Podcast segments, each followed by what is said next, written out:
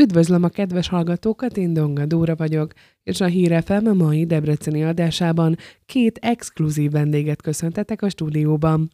Kolozsi Barbara, a Déri Múzeum régészeti tárlatának vezetője, és Hága Tamara, a régész érkezett beszélgetni, akik bővenben mesélnek a tavaly novemberben talált világra szóló felfedezésükről.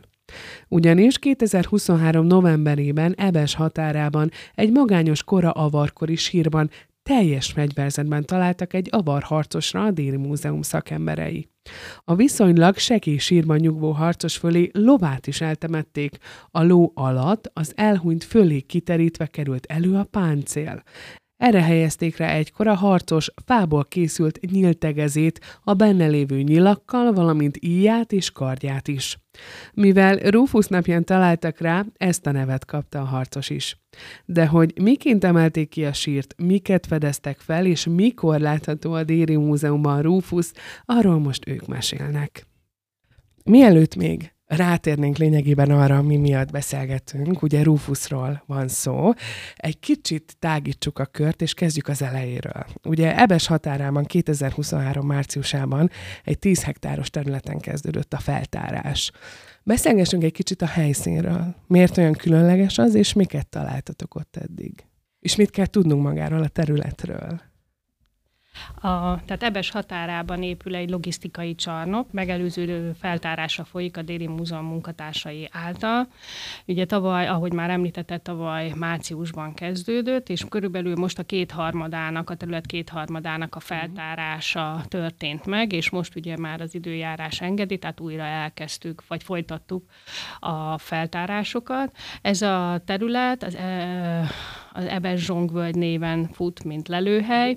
Ez egy nagyon gazdag és már régóta ismert lelőhely számunkra, a régészeti társadalom számára, meg szerintem már az ebesiek is tudják, mert a bármi építkezés folyt a, azon a részen, volt előtte megelőző feltárás hogyha laikusként kérdezhetem, és mikor beszélgettem valakivel, és mondtam, hogy érkeztek hozzám, azért sokakban felmerült a kérdés, hogy Mit jelent maga az, hogy feltárás? Hogyan kezdtek neki egy ilyen területnek a, a feltárásában az, hogy hogyan nyúltok hozzá, ez természetesen idézőjelbe?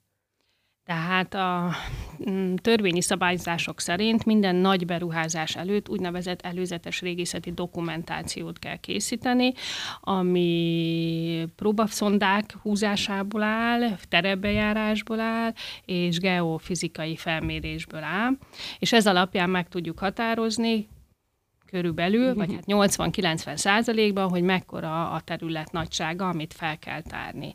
Itt most a beruházó nem annyira örült neki, de az egész, mind a 9,6 hektárt fel kell tárni a területen, mert olyan sűrű és olyan nagy a lelőhely. Uh-huh.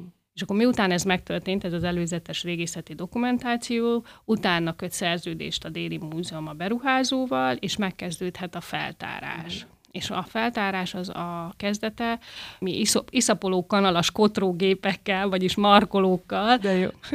leszedjük a, a felső humusz réteget, ami már ugye mezőgazdaságilag vagy mindenféle módon ö, bolygatva volt, és mi megkeressük a régészetileg bolygatatlan altalajt.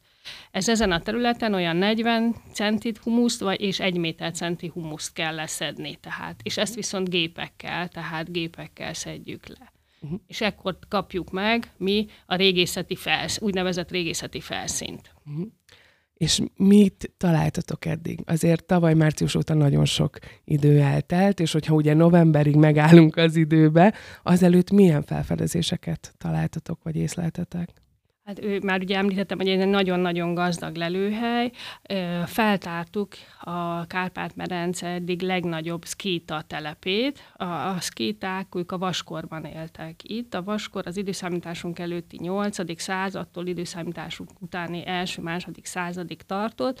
A szkíták pedig olyan időszámításunk előtti 6. 5. században érkeztek meg ide a Kárpát-medencébe. Uh-huh és az ő településeit tártuk fel első körben. Temetkezéseit is feltártuk, csak sajnos azokat kirabolták.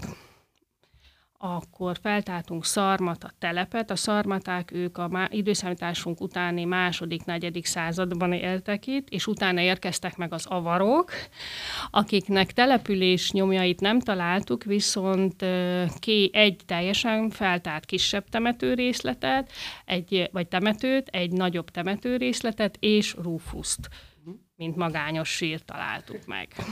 És akkor lényegében el is érkeztünk 2023 novemberéhez. Azonban az volt számomra az érdekes, hogy lényegében magának a sírhelynek a, a úgymond a legnagyobb felvedezése maga a páncél, szóval annak van lényege vagy jelentősége. Miért volt fontos ez, vagy miért ennek ilyen fontos jelentősége van, hogy egy páncél találtatok? Ennek a páncélnak az a jelentősége, hogy ö, általában a temetkezésekben, hogyha kerül elő páncél, akkor is csak egy-egy lemez, vagy néhány ö, lemezből összekorodálódott sor részlet. Uh-huh. El kell mondani, hogy ezek a lamellás páncélok több száz kicsi ö, vaslemezekből készültek, uh-huh. különböző formájú és méretű vaslemezekből, és ezeknek a vaslemezeknek csak ö, néhány darabja kerül elő a sírokból, hogyha van uh-huh. egyáltalán, és ö, azokból a temetkezésekből, ahol nagyobb számban ö, ismerünk ö, ö, páncélt, és feltételezhetjük, hogy, hogy ö, nagyobb páncélrészlet, vagy, vagy, vagy, vagy feltételezhetjük azt, hogy teljes páncélról van szó, azok bolygatott helyzetben kerültek elő, például útépítéskor fel, el, meg, elpusztították azt a sírt, amiben ez a páncél volt, és utólag szedték össze a darabjait, és nem lehet tudni, hogy mondjuk a, a, a, az egyes darabok hogyan helyezkedtek el egymáshoz képest.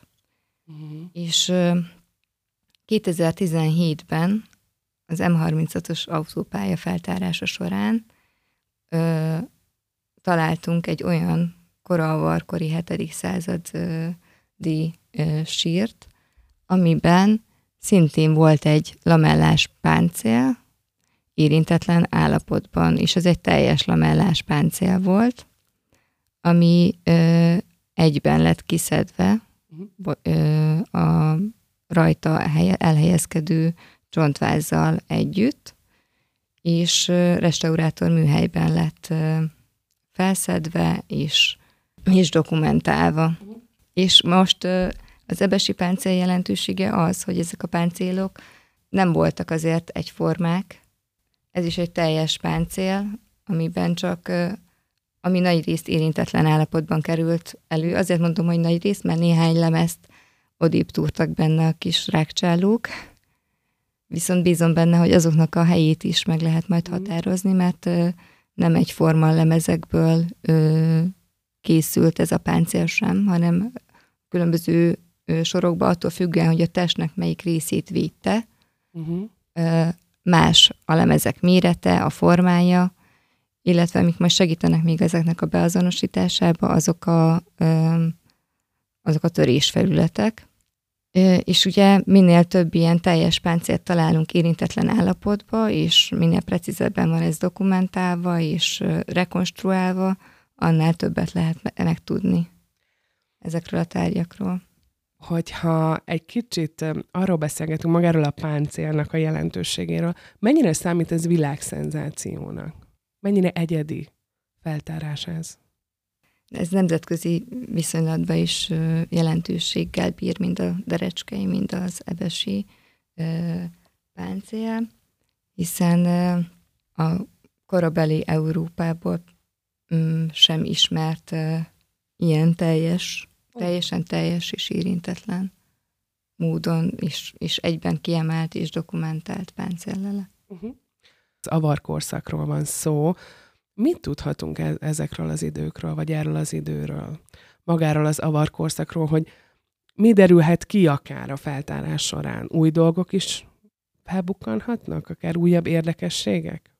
Az eddig megfigyelt temetkezési szokások alapján ezt a sírt a koralvarkorra ö, tehetjük.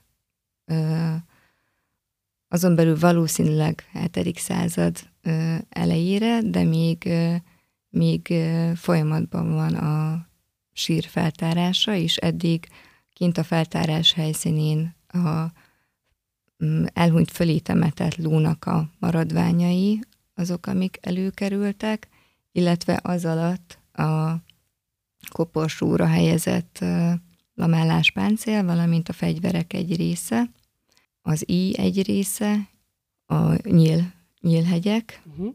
és a nyilakat tartalmazó tegeznek a maradványa, valamint ö, a kardja. Uh-huh. Mindezek alapján feltételezhetően egy felnőtt férfi, egy harcosnak a sírja az, aki itt eltemetésre került, és az egyéb tárgyakat még nem tudjuk, hogy milyen egyéb tárgyak vannak uh-huh. temetve vele. Hogyha még egy kicsit visszaugrunk az időbe, már mint helyszínileg, ha lehet így fogalmazni, mikor megtaláltátok, vagy megtalál, hát nem tudom mennyien dolgoztatok magán a síron azt, hogy megtaláljátok, de hogy milyen munka folyamat zajlik ilyenkor, amikor megtaláltátok magát a sírt, és azt, hogy itt egy őrült nagy felfedezés lesz valószínű? Milyen érzések kavarogtak akkor egyáltalán bennetek, mint régészekben?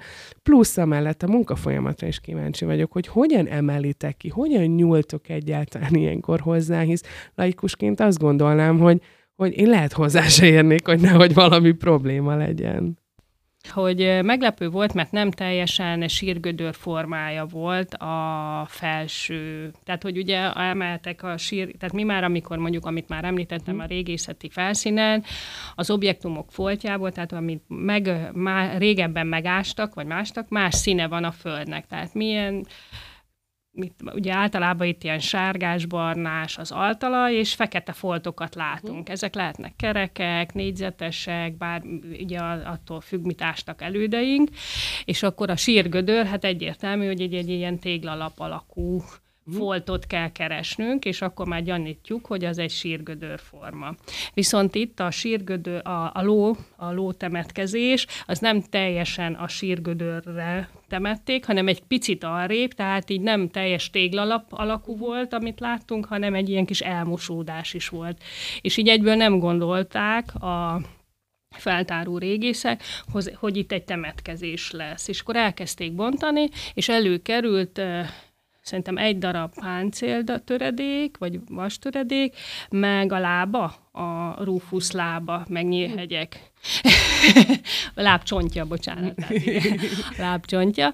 És, és akkor így megállították, hú, akkor ez itt, itt, itt, itt sír lesz. És akkor elkezdték fémkeresővel, megnézték, megnézették, és nagyon-nagyon-nagyon nagy hangja volt, és akkor már így hú, hú, hú akkor itt valami, valami lesz. És a nyílhegyekből és a páncéltöredékekből, amik a felszínről, tehát a valószínű állatok megbolygatták, ami előkerült, úgy döntöttünk, többen megnéztük, egy kicsit még meg is, kicsit egy néhány lamellasort megtaláltunk, hogy akkor ez itt valami olyan felfedezés, amit itt a november végi, december elejé időjárásban nem biztos, hogy ott kint szeretnénk feltárni, uh-huh. és akkor a team, ugye összegyűltünk, és akkor úgy döntöttünk, hogy in situ kiemeljük a, a sírt. Uh-huh. És akkor onnan pedig átkerült. És akkor igen, uh-huh. és onnan került a kismacsra. És ugye az in situ kiemelés, az hát én nem tudom, sokan, nem tudom, sokat, vagy huszan ott voltunk szerintem, a, akik dolgoztunk rajta. Uh-huh és akkor előtte a lovat, azt felszettük, tehát azt nem, az nincs benne, azt nem szedtük, a, tehát azt nem vittük be a kismacsi bázisba, először azt kibontottuk, lerajzoltuk, lefotóztuk, dokumentáltuk, elcsomagoltuk, és utána kezdődött a, az in situ felvétel. Mhm. Itt felmerült bennem most egy kérdés, hogy akár itt a síl feltárásánál van jelentősége annak, például úgy említettük itt a lovat, hogy, hogy a ló felé volt temetve, szóval, hogy a harcos fölé volt ugye a páncél, és akkor a páncél felé a ló. Ennek a temetkezésnek van jelentősége? Az avarkorban ö, megfigyelhetjük ö, egy jellemző temetkezési szokás, az, hogy ö, a halottal együtt áldozati állatokat is eltemetnek, és ö, attól függetlenül, hogy ö, milyen az sírformája, mert a tégl, egyszerű téglalap alakú aknasírokon kívül másfajta sírformák is jellemzőek voltak ebben az időszakban, Ettől függetlenül mindig ezeket az áldozati állatokat az elhunytól térben elválasztva temették el, és, és jellemzően mindig magasabb, többnyire tehát magasabban is, illetve ha így mondjuk, hogy sekélyebben voltak eltemetve az állatok, illetve az utóbbi időkben több lelőhelyen is sikerült azt megfigyelni, hogy nem is akkor temették el ezeket az állatokat, vagy egy jó részüket, amikor az elhunytat, hanem valamivel később. Hmm. Például a derecskei sírnál is ezt lehetett megállapítani, hogy a, először eltemették a férfit egy ö, mélyebb ö, téglalap alakú sírgötörbe, hmm. majd amikor azt visszatemették, valamikor kés, valamivel később, napokkal, akár hetekkel később, részben ö, a sírgödör felé, részben amellé ástak egy másik, szintén téglalap alakú gödröt, és abba temették el a lovát ha jól értettem, de nyugodtan javíts ki, hogy akkor lényegében a páncélt már nagyjából sikerült úgymond rekonstruálni, és tudjátok azt, hogy, hogy hogyan épült fel, és hogyan néz ki. Viszont alatta maga a hartos, az még nem került feltárásra, hogy ilyen szépen fogalmazzak. A páncél rekonstruálása, ez egy hosszú folyamat lesz. Uh-huh. A derecskei páncélt sikerült mhm. rekonstruálni, uh-huh. ezt még nem. Uh-huh. Viszont már most a bontás, illetve a felszedés során nyilván van, megfigyelünk hasonlóságokat és különbségeket a két páncél szerkezetét tekintve, de nagyon sok minden most még nem látszik ezen a páncélon, mert eltakarja a korrózió, a föld, és nem lehet róla még letisztítani és majd a restaurálás során lesznek, válnak láthatóvá. Ugyanakkor már most fontos, hogy mindent pontosan vizsgáljunk és dokumentáljunk, mert vannak olyan szerves maradványok, amiket másképp kell egyrészt kezelni a restaurálás során, vagy egy, egy, bármilyen a páncélon végzett kezelés előtt mondjuk mintát kell belőlük venni, vizsgálatra, külön anyagvizsgálatra, és ezeket minél jobban dokumentálni is kell, hiszen ezek a szerves maradványok egy része a restaurálás során el fog tűnni. Ez ami mit jelent, hogy el fog tűnni? Megsemmisül, mert olyan, már most olyan állapotban van esetleg, mondjuk uh-huh. a mhm. bőr, hogy az tisztítás során, a lemez tisztítása során az, az eltűnik, és abból mintát lehet venni. De vannak olyan bőrmaradványok, amik át vannak korodálódva, és azok például meg, azokat meg lehet rajta őrizni. Aha. És, és már most látható, hogy, hogy vannak olyan részek, ahol a bőr ennek köszönhetően látható maga az a, a bőrcsíkoknak a szélessége is, akár még mérhető is, hogy, hogy milyen széles volt a fűzőanyag, amivel ezeket a lemezeket összefűzték. Ezt elfelejtettem említeni, hogy ezeken különböző helyeken lyukak találhatóak, és azoknak a segítségével rögzítették őket egymáshoz, először sorokká, majd a sorokat is összefűzték.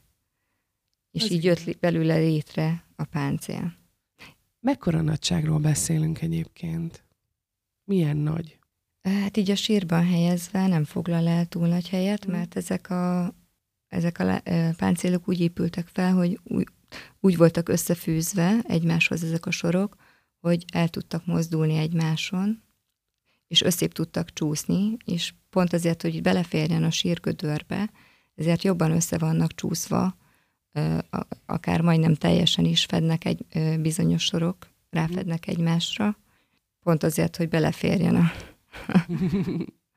Hogyha kicsit előreugrunk az időbe, és beszélgetünk itt magáról az időről, hogy mennyire nagy jelentősége van, akár a ti esetetekben is, hogy mennyi idő lehet amíg a teljes sírt feltárjátok?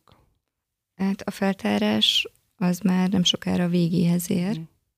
Inkább a, a restaurálás az, ami egy hosszabb folyamat lesz. De az is már zajlik, tehát vannak tárgyak. Például a kardnak a restaurálása is ö, jelenleg zajlik. Uh-huh. Mikor előkerül majd, vagy már előkerült félig meddig fogalmazunk így maga harcos, ugye Rufusról beszélünk, ő például akár okozhat-e meglepetést, hogy ő, hogy ő hol élt, miként élt, hogyan élt, hogyan harcolt akár. Szóval mesélhette ő még a múltjáról. Természetesen igen. Ez persze nagyban múlik azon is, hogy a csontjai milyen állapotban uh-huh. őrződtek meg, mennyire vizsgálhatóak, illetve ö, ö, milyen részei maradtak meg a csontvázának, hiszen vannak olyan vizsgálatok, amiket specifikusan egy-egy csontból lehet csak elvégezni, vannak olyan természettudományos vizsgálatok, de hogy mennyi minden lehet, mennyi mindent meg lehet tudni egy egykor élt avar harcosról, erre jó példa szintén a derecskei harcos, ami,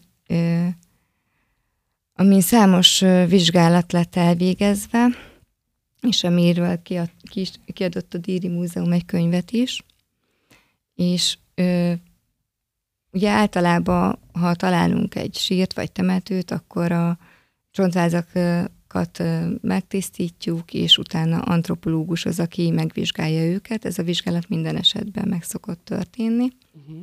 És attól függően, ha egyrészt, hogy mi maradt a csontvázból, másrészt milyen jelentős az adott lelet együttes, egyéb vizsgálatokat is végeztetünk uh-huh. rajta. És egyrészt mm, ide tartozik a, a C14 keltezés, de ezen kívül lehet genetikai vizsgálatot is, areogenetikai vizsgálatot végeztetni, ami szintén megtörtént a, a derecskei sír esetében. Az ő fogozatán például találtak fogkövet, ami alap, aminek a vizsgálata alapján meg lehetett mondani, hogy milyen fajta növényeket fogyasztott. Mm, különböző izotóp vizsgálatokat is végeztek, egyrészt a stroncium izotóp vizsgálatot, amiből azt lehetett megtudni, hogy, hogy ott született és nőtt fel, ahol, ahol eltemették. Tehát nem, nem valami távolabbi helyről érkezett ide, hanem nem ebben a térségben élte le az életét, illetve az izotóp vizsgálatokból lehetett megtudni azt is, hogy mm, szintén, hogy milyen fajta növények voltak bírtak jelen, nagyobb jelentőséggel a táplálkozásában, illetve milyen fajta húsokat fogyaszthatott, és hogy azok egymáshoz viszonyítva mennyire voltak mondjuk jelentősek a táplálkozásában, illetve még érdekes megemlíteni, hogy, hogy ugyan nem lehetett megmondani, hogy ő miben hunyt el, de a fején találtak olyan sérülést a koponyán, amit hegyes tárgy, nyílhegy vagy láncsa okozhatott, tehát valóban volt harci sérülése, és, és abban el is kezdett meggyógyulni. Oh. Tehát ez nem egy halálos sérülés volt uh-huh. az ő esetében. Rendkívül de, érdekes egyébként, itt nagyon, nagyon a figyelek. Mindent, tényleg nagyon sok mindent lehet megtudni. És akkor még ugye, ha ló is van eltemetve vele, akkor a lovat is lehet vizsgálni. És visszamegyünk egy kicsit magára a helyszínre. Ott azzal kapcsolatban esetleg még akadnak olyan feltárások, vagy olyan sírok még, vagy lehetnek ott olyan, hát fogalmazunk élőlénynek, akik, akik arra várják, hogy felkutassák őket. Előfordulhat még, vagy ilyenkor úgy van az ember vele, hogy kutat, és akkor majd látjuk. Hát úgy vagyunk vele, hogy kutatunk, és majd meglátjuk. Az egész terület, úgy, ugye, amit említettem, még nincs teljesen lehumuszolva. Ami le van humuszolva, az még körülbelül egy hektár, ott, nem, ott nincsen már több temetkezés, vagy nem látunk több temetkezést. Még ugye van egy ilyen egy, mindegy, két, kb. két hektárnyi terület, hát ott bármi előfordulhat igazából, mert ugye ezeken a, azt elfelejtettem, hogy egy szarmata telep is volt, tehát összesen akkor azt, vagy temető, akkor egy, kettő, tehát hogy a, a szkéták, a szarmaták és az avarok is oda temetkeztek több kis csoportokba, tehát igen, igen sűrű, sűrű, tehát nagyon tetszett nekik ez a terület, tehát előfordulhat, hogy még előkerülnek sírok abból a területből. Uh-huh. Itt egy utolsó kérdésem lenne még, ami akár a jelen, akár a jövő vonatkozásában, és érdekes lehet a nagy közönségnek, hogy mikor lesz látható majd Rófusz? Mikor pillanthatjuk meg mi is Hát ez azért egy hosszú folyamat, ahogy Tamara is mondta, hogy a restaurálás és a különböző természettudományos vizsgálatok.